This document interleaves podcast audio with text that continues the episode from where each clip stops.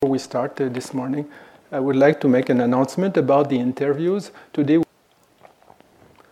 also a detail about uh, what I talk about uh, for the process meditation is not from the Wikipedia philosophy. He speaks also about other theology. Uh, so it is very interesting just to see that uh, these types of uh, perceptions, this type of understanding of the universe can be understood from a different a, different structure, like the scientific structure will be very different than, uh, than the philosophical, uh, you know, uh, frame of reference in regard to the terms. So for those who are interested, then you can look at that. But it's not, it's not really necessary. It's just for having more precision in regard to what I meant about process.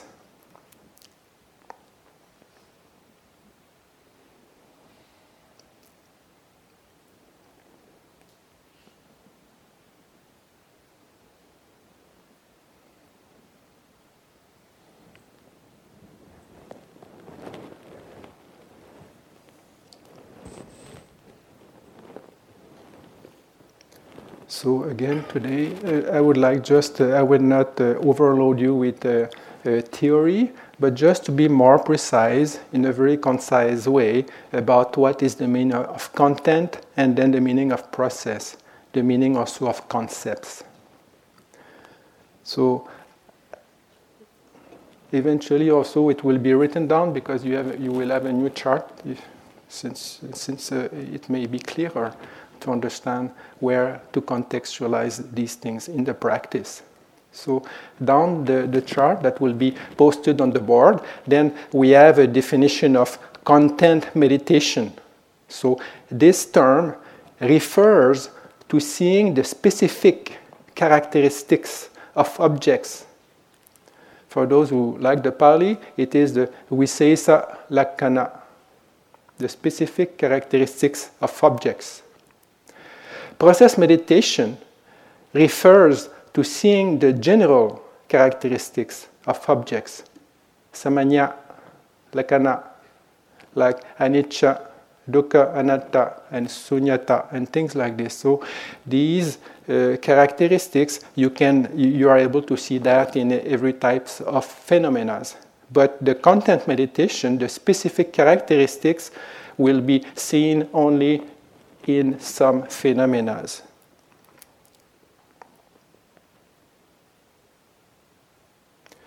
So I'd like to give you a very concrete example.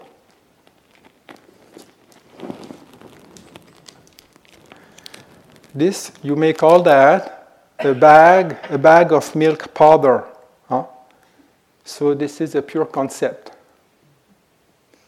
It's a concept. Hmm? So it's not ultimate reality. And then, uh, what is the content? Uh, what is the content? You may think, I mean, we, we, we, we will agree that the content is milk powder and things like this. Of course, you have a, a few other stuff, you see, but it doesn't matter.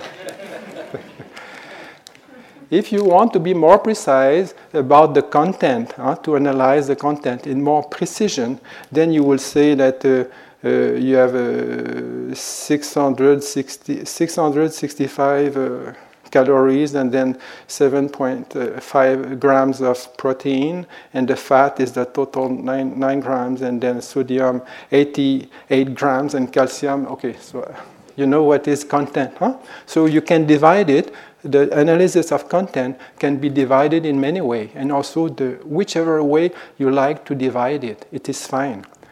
So this refers to a material process. Hmm? So if we refer to the body itself, we are just like a bag of milk powder, but actually it's not only milk powder, it's a bit different. So uh, the phenomena of mind and matter, these are uh, content. Uh, so it's a, it's a, it's a concept, uh, like a person, this is concepts mind and body, this is also a concept.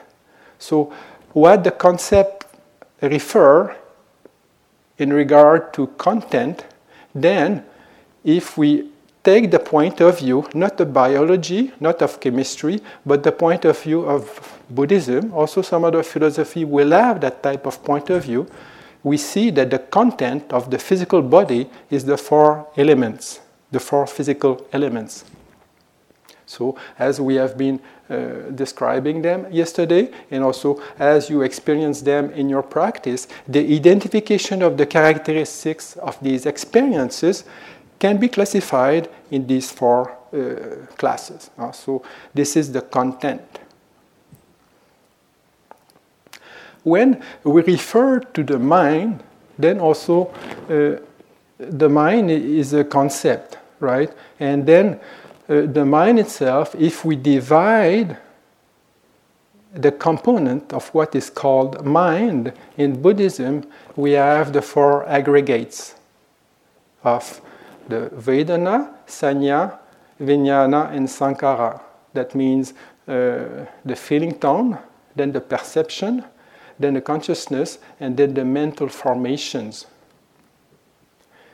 Within these four categories within these four factors that are representing uh, the, the aspect of the mind, still further categories can be subdivided. Like Vedana, you can have many types of Vedana. So still in the field of Vedana, you can, you, you, you can uh, uh, elaborate the content in the ways that you, that, that, that, that, you, that you like. And also in the class of uh, Sankhara, then also a lot of mental components go under this classification.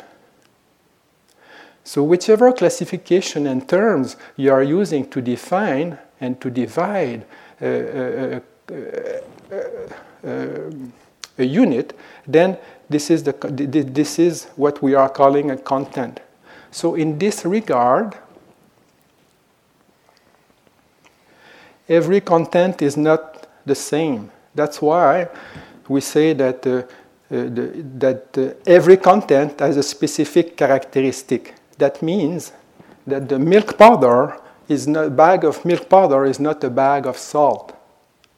So we have to be very clear what is what.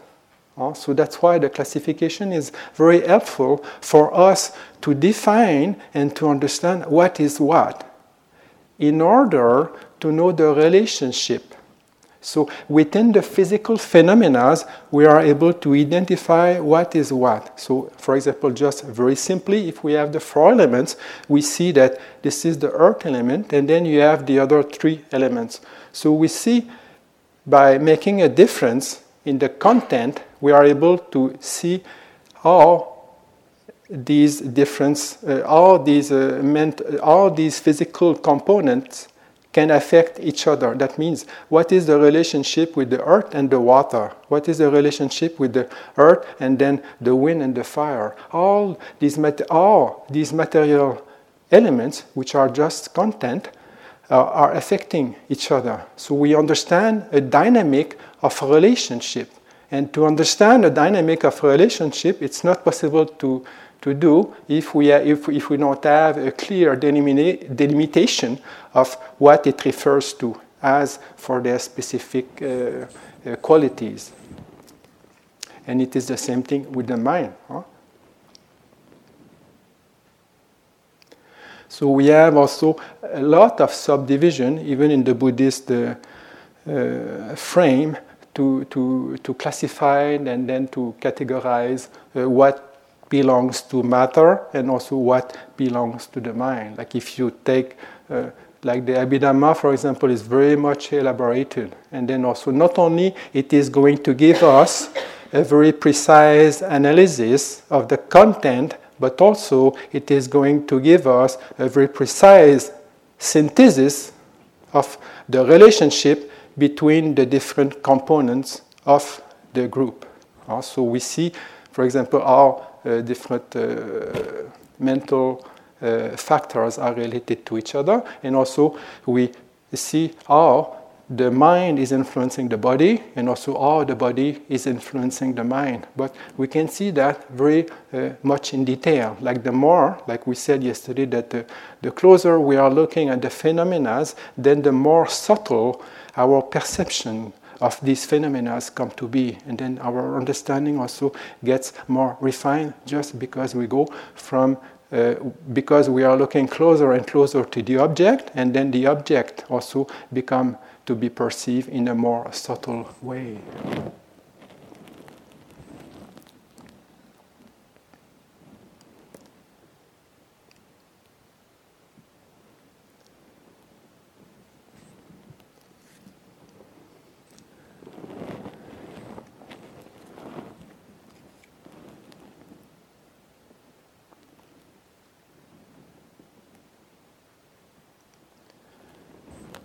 So, a very practical uh, question that I like to bring because we can see it in the practice. And uh, yesterday, the question was about uh, how, how the practice of metta can be developed both as a vipassana object and as a samatha object. Uh, could you say more about developing metta as a vipassana object? So, uh, I might not have been answer uh, properly, but it's not possible to use the object of metta as an object of vipassana because the object of metta is a, is a content, huh? it's a concept, whereas the object of vipassana is just a process. So when you go beyond uh, the content aspect of uh, of reality, then you come in the field of process. And the field of process, you just see energy, you just see a movement, you just see it is just a flux of uh, changing phenomena. So, uh, in that case, you are not able to stabilize the mind enough to keep that emotional uh, uh, uh quality that when you are practicing metta.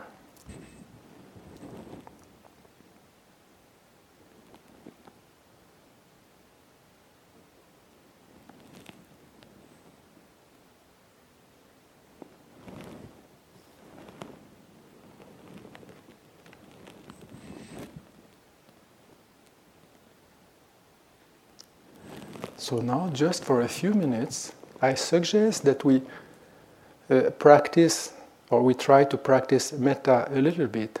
If you are not interested to listen and if you are not interested to practice, it's fine.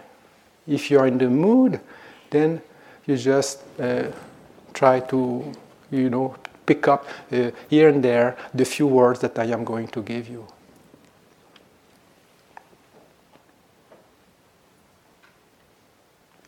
Also, about the practice of metta, we have to see, we have to realize that uh, uh, in daily life, when we are encountering people, when we are doing things, then this is a way to integrate that good quality of heart in our actions. When we are dealing with people, real people, the direct encounter of, of social uh, relationship everywhere this is one aspect of metta. It has to be done in our daily life. But metta also can be used as a meditation subject, and this is now what we are going to, to do use the metta for our meditation.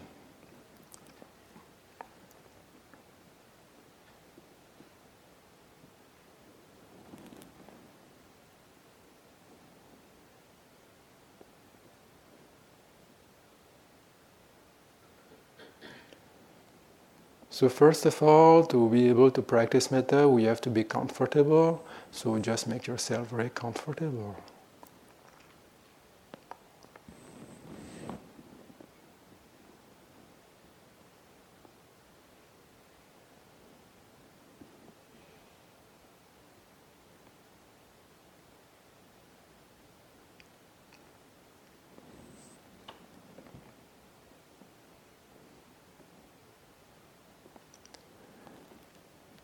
As you know, as we all have noticed, it's very difficult for us to have these good feelings if we are irritated, if we are upset about situations or people, if we are upset also about ourselves, or many things that can bring that type of uh, uh, mental and physical disturbance within us. It's very difficult. So, in some uh, sometimes in, in our practice, we can ask forgiveness. And also, we can forgive to others.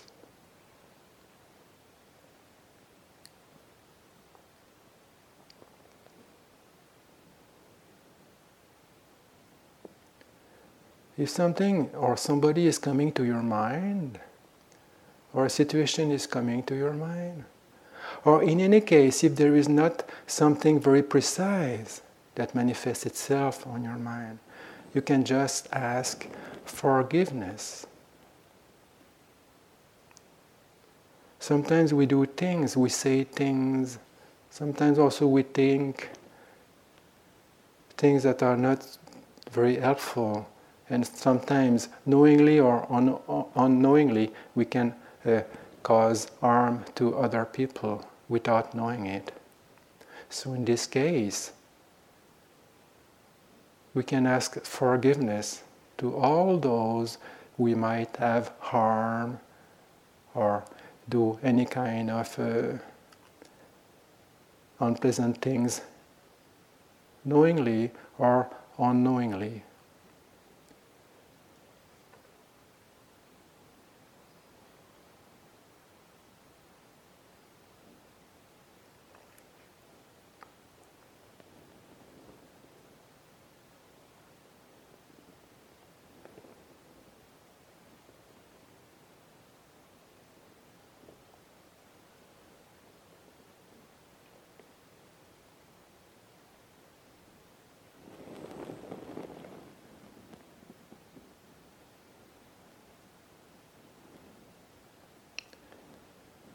Sometimes also you can ask forgiveness in regard to the whole universe.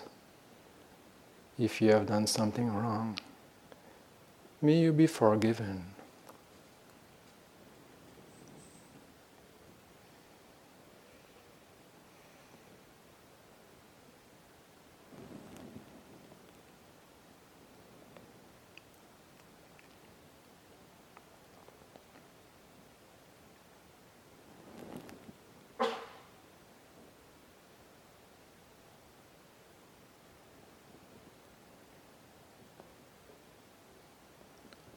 Also, sometimes people might have done some harm to you, but they might not have known it, they might not have been aware of it. So, in your heart, just forgive. We can just forgive to whichever uh, harmful things might have been done to us by other people, whether they knew it or whether they didn't knew it. We don't keep any kind of resentment we are not upset about them. We forget.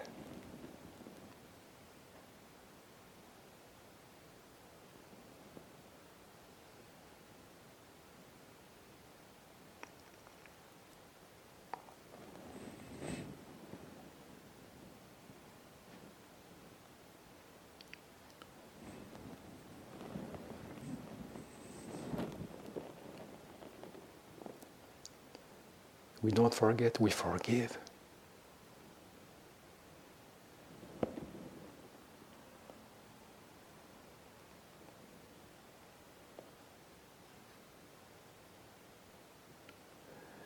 We can also have that attitude of forgiveness towards ourselves.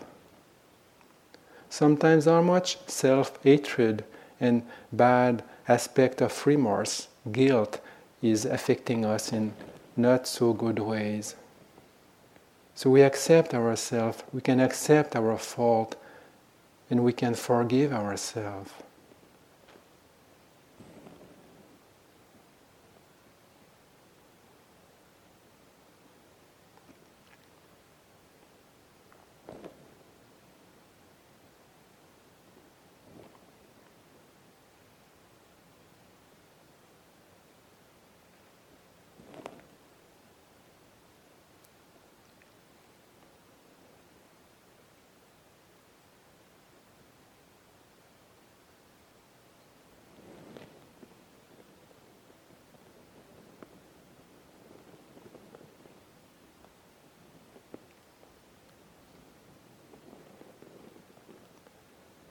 Now you can be aware of your position. You can relax your shoulders, relax your face, your neck.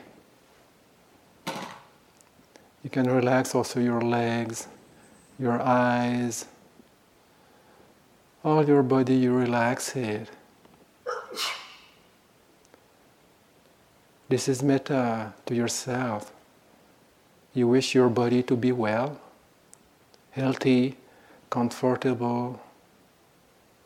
Just relax everything with this aspect of caring for your body.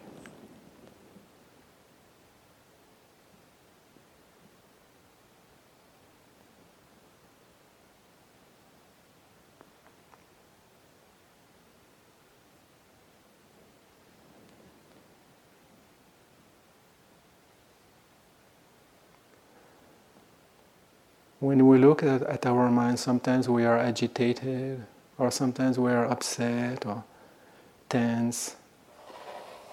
So we can accept that. That acceptance is caring. So we care for the mind.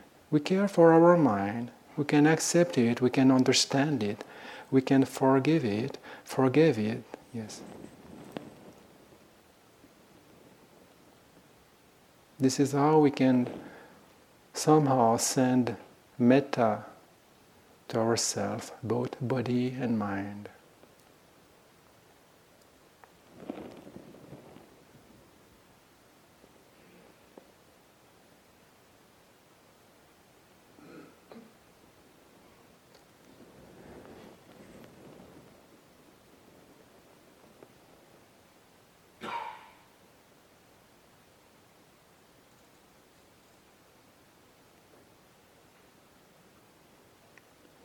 Now, when you feel peaceful, when you feel well, comfortable, then you can start to generate these thoughts of metta, benevolence, caring, kindness to anybody that comes to your mind, somebody that is close to you, or somebody that is far away from you. Just send metta to the person.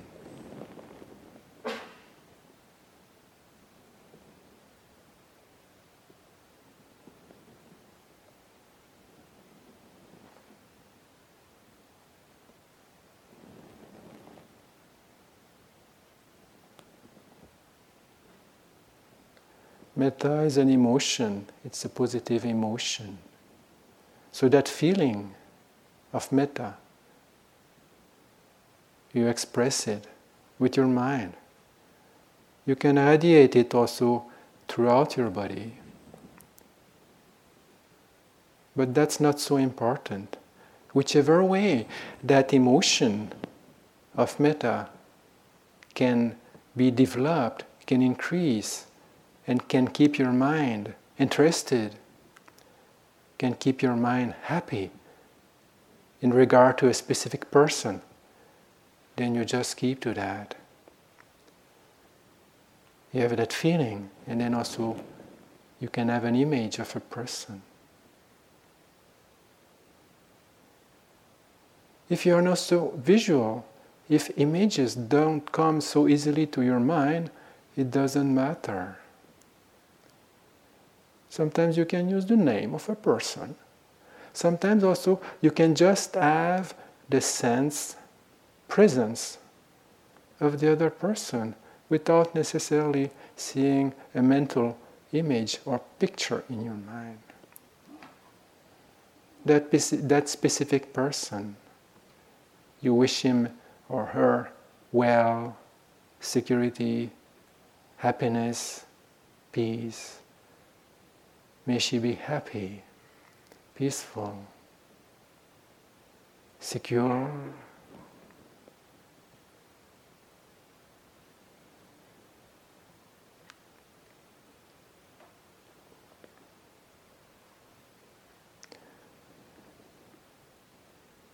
If you like, you can continue with the same person.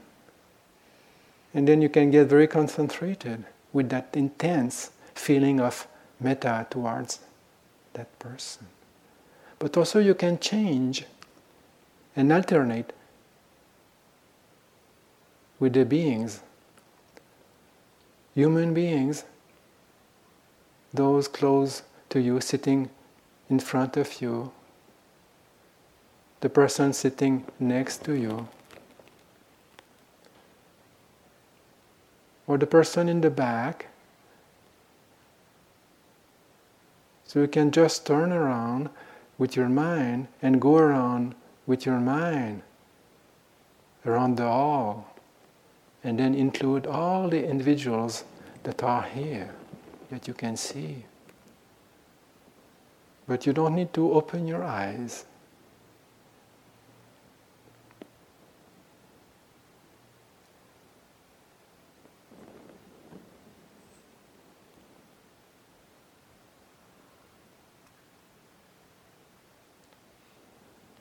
Sometimes also there are beings that we cannot see.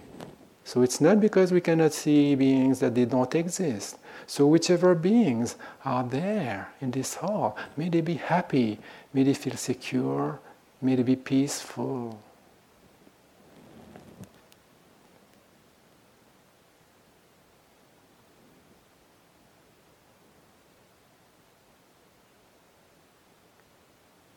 We can include the animals, of course, maybe not in this hall, but the animals in the forest or all kinds of uh, species are there. So may they be peaceful and secure. We can extend also that feeling in the whole place here, in the whole center.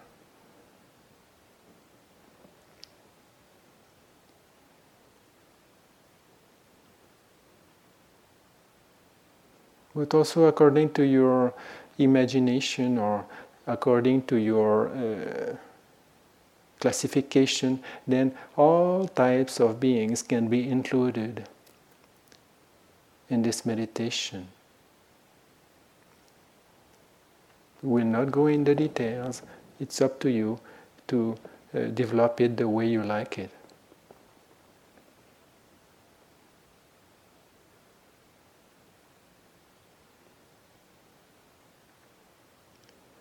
Sometimes also you can just radiate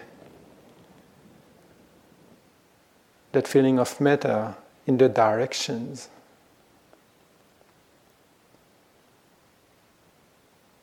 In front of you, all beings, very far away, very close, to the infinite as well. As much as your mind can go, you extend that feeling in the front of you. Also on the right side, on your left side, in your back, below, in the earth. So many beings are there, under the floor, through the earth, above in the sky, the birds flying, beings also that we cannot see. And then in all the intermediate directions, we radiate the feeling of metta.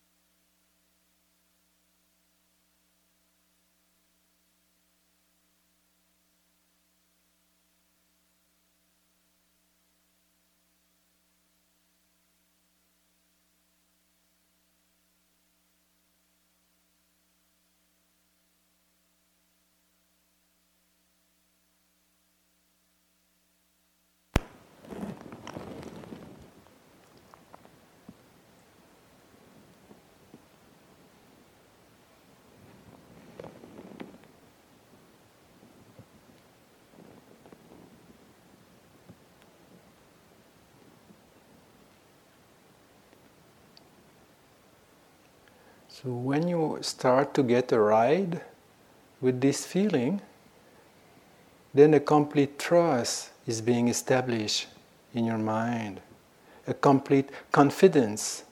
And then you see all beings as very beautiful, all beings as lovely.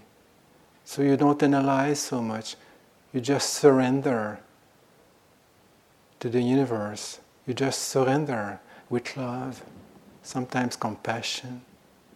You surrender yourself to the object on which the mind has developed that emotion.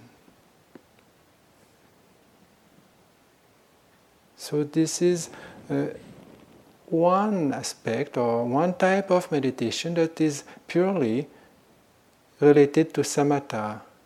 It's conceptual. Somehow, like a space, like the direction. The directions are just a concept of location. So it is conceptual. The beings in the directions are concepts. So in samatha, we don't analyze too much. But when we proceed to vipassana, to insight, we have to understand the experience of what was going on. So, still, we can be in the mood of absorption or we can be in the mood of serenity, but we try to understand what is the experience all about. So, the observation comes to be more analytical. And what are we trying to understand? First of all, we just look at our own mind. So sometimes when we are able to tune to these uh, vibrations, and then you, you really get into it, then the mind is very happy. There is a lot of rapture, bliss. So these are qualities of the mind. So you look at this and uh, you can define the content on, of your mind in regards, like if you are using uh, the, the, the, Buddhist frame of uh, reference, in regard to the jhana factors. And also among the jhana factors, you can also go into more details by understanding the various other components of the mental factors. Like saddha is there, mindfulness is there, concentration is there, uh, attention is there, all kinds of mental factors that are related to the mind that is doing the meditation. So then you look at the mind and then you see these different uh, components.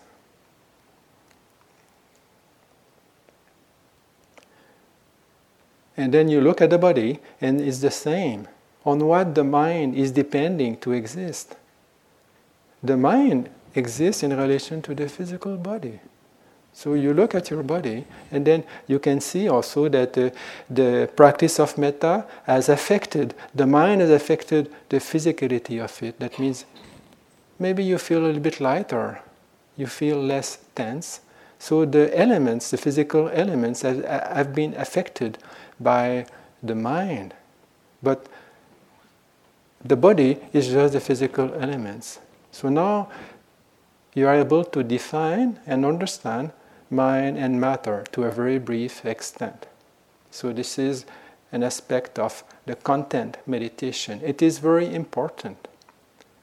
Also, you can see how the body is related to the mind, but now mostly we see how the mind has been related to the body how the mind is affecting the body by, by its good emotion.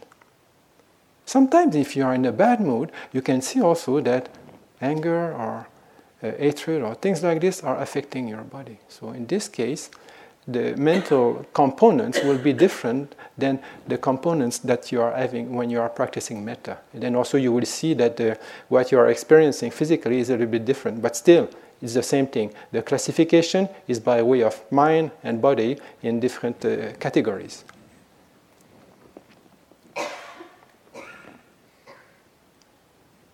Then when you go to the process meditation, then you see no more the beings, no more the content of what a being is called, or what is the content of the location, or what is the content of uh, your own five aggregates, but you see that as a process. That means it is just flux, it is just impermanent, it is just energy that is constantly uh, changing. So, this is what is the difference. So, if you just keep on observing the process that is uh, perceived with the mind of insight, with the mind of vipassana, then then it's very difficult to, to, to, to, to, to, to keep the practice of metta, for example, stabilizing, stabilized because, because you don't see beings anymore, you just see a process. So in that case, uh, the, the object of metta will have been changed. So metta cannot be practiced with the eyes of vipassana because the eyes of vipassana see things as a process.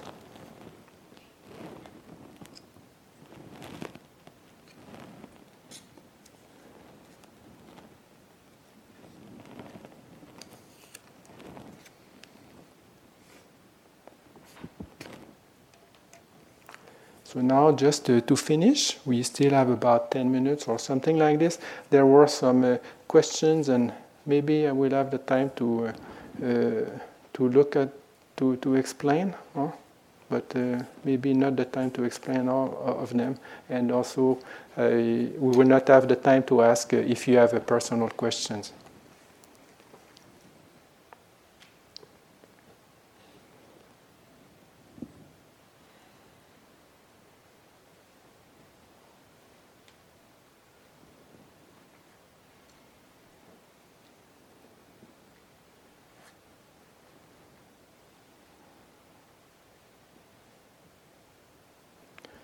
So sometimes before I mentioned that it was not necessary to visualize either the parts of the body or the benefactors in case of practicing metta or karuna.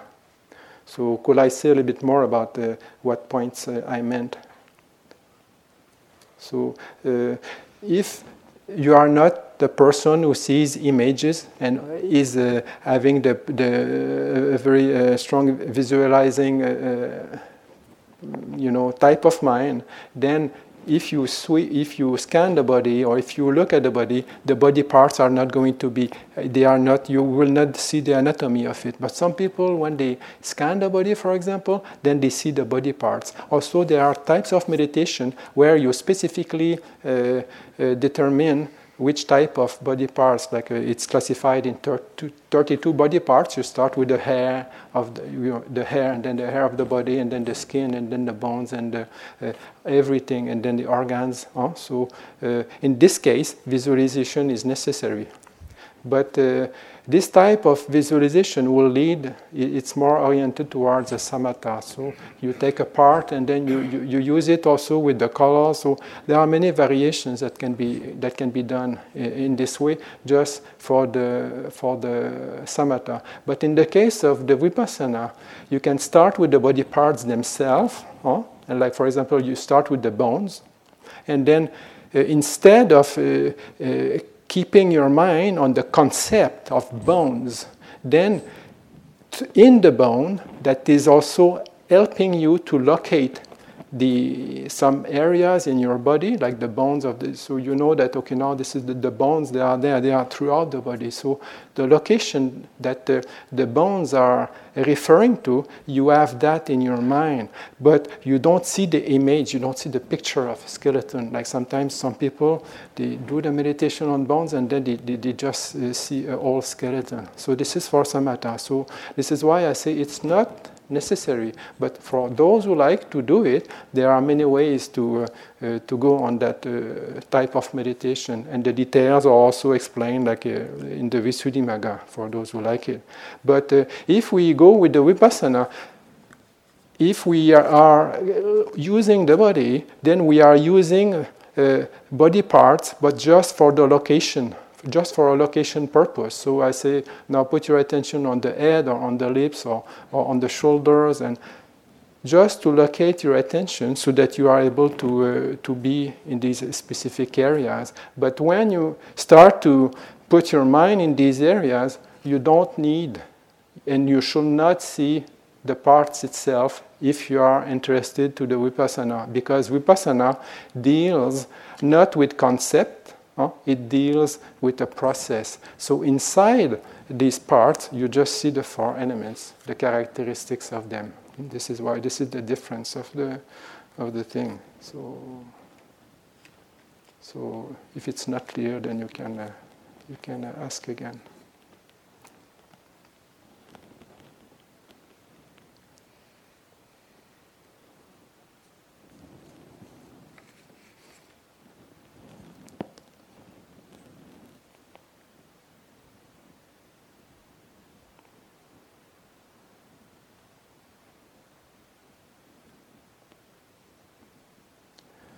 So here is uh, what are we supposed to do with the knowledge or experience of ultimate reality. So uh, the experience and then the knowledge of uh, ultimate reality makes you it, it gives us the, a new way to look at things and then it gives us also the possibility to see phenomena in a more objective uh, fashion. So instead of identifying with the phenomena we just see okay now it's not it's not my body it's not your body it is just a body. And not only that it's not a body it is just the four elements. So the four elements inside and then the four elements outside. So this is how we come to uh, aspect of ultimate reality, and also eventually in these four elements we just see a process. So when we are uh, when we are uh, looking at reality in this way, then uh, it's another uh, a shift a shift of, of, of perception. So the other question is: Is it more important, more real? More worthy of my effort than subjective reality. No, it is not more important, more real. Both of them are, can be also conceptual. So, uh,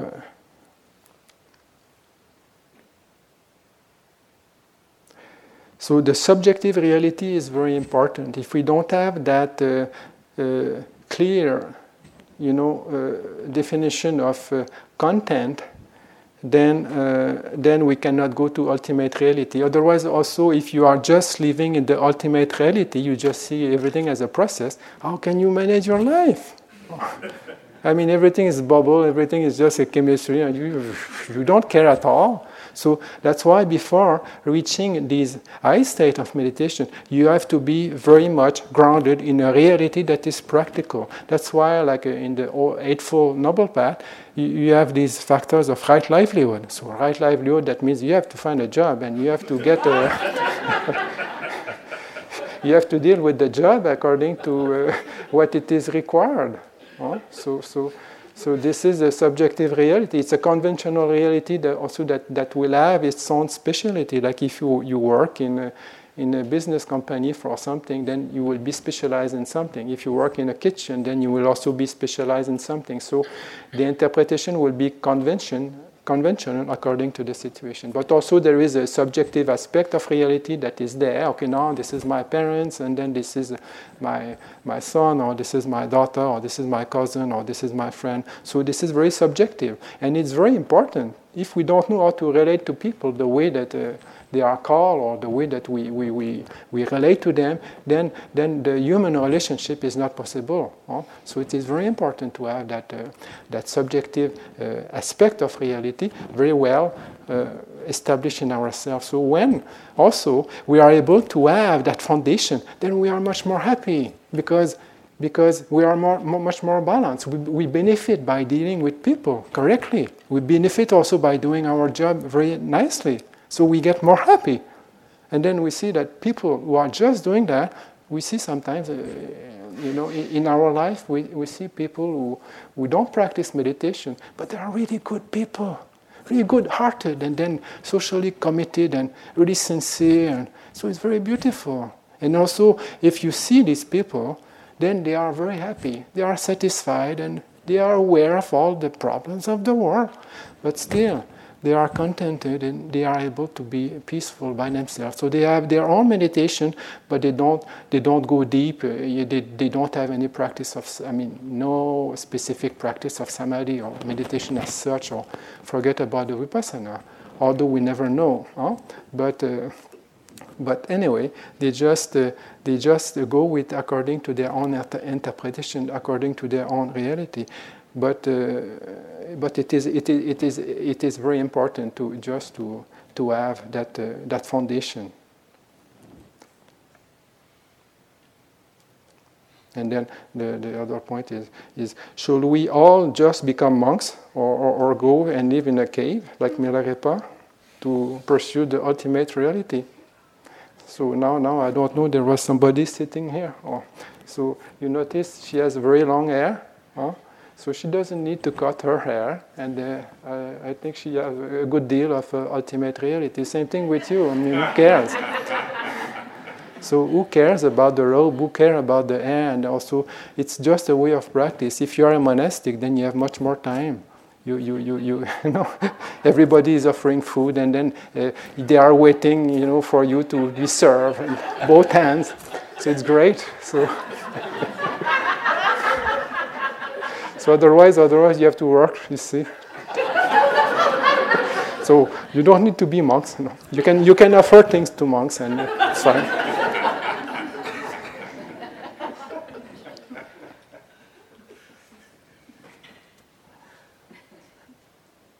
so the subjective reality is not meaningless, no?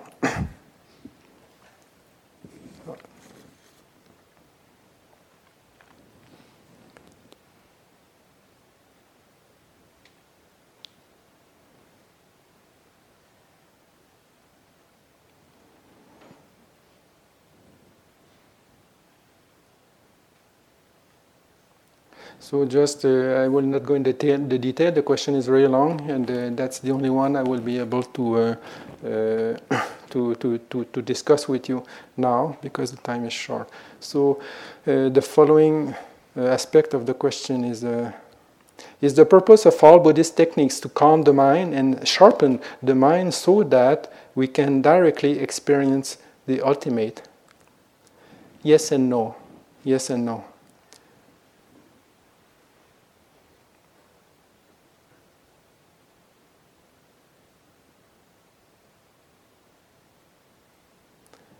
Because the mind needs to be calm, the, mind needs to be clear and, uh, and then also very balanced in dealing with all aspects of reality. So, Buddhist practice doesn't deal only with the ultimate reality, it is also dealing with very practical, very conventional reality. So, the development that we are uh, uh, getting with the practice of meditation is helping us with, to deal with these aspects of reality. But the more we practice, the more we see that what is important actually to do a work adequately is the quality of our mind. And we see also that the problems that we encounter in society, in our family, or in uh, where, wherever we are, the problem is uh, psychologic. So we see that a big deal of the issues, social issue, any kind of issue, it has to do with the mind. Of course, I mean, with putting aside the medical stuff that is just can be just purely physical, but uh, a big deal of, uh, of the problems we encounter in life is because we, we because we, we, we, don't know how to because of the mind. Huh? So that's why the Buddhist meditation is just to put uh, the mind in the right setup so that we get very clear and very balanced. And then from that clarity, happiness is coming. So the first benefit that we get from the practice, from the daily encounter of uh, the the practice is happiness. So you get very happy because you do good things. Huh? You get very happy because you say good things. So that happiness is very important. The, and then also from that happiness, the mind is more concentrated. So that's why the concentration that you are getting is just uh, enable you to, to, to do your work more efficiently. But the point is that uh, you don't stop there. Huh? Otherwise, we can, we can still continue, we can still improve our mind. So that's why, uh, from that basic things, uh, we, we, we go and, uh, and, and, try to see a little bit more meaning of life and, and examine uh, uh, the reality of life in much more uh, subtle ways. And, and then eventually we come to a very subtle aspects of reality. It's just like a research. You start with uh, what is just very apparent, and then the more you look at things, the more subtlety you come uh, to discover uh, with, with these phenomena. So now, now I have to stop, and then you be, can be quiet for the whole day except this afternoon you will have a small talk and now some of you have to go to, uh, to the interview. So thank you.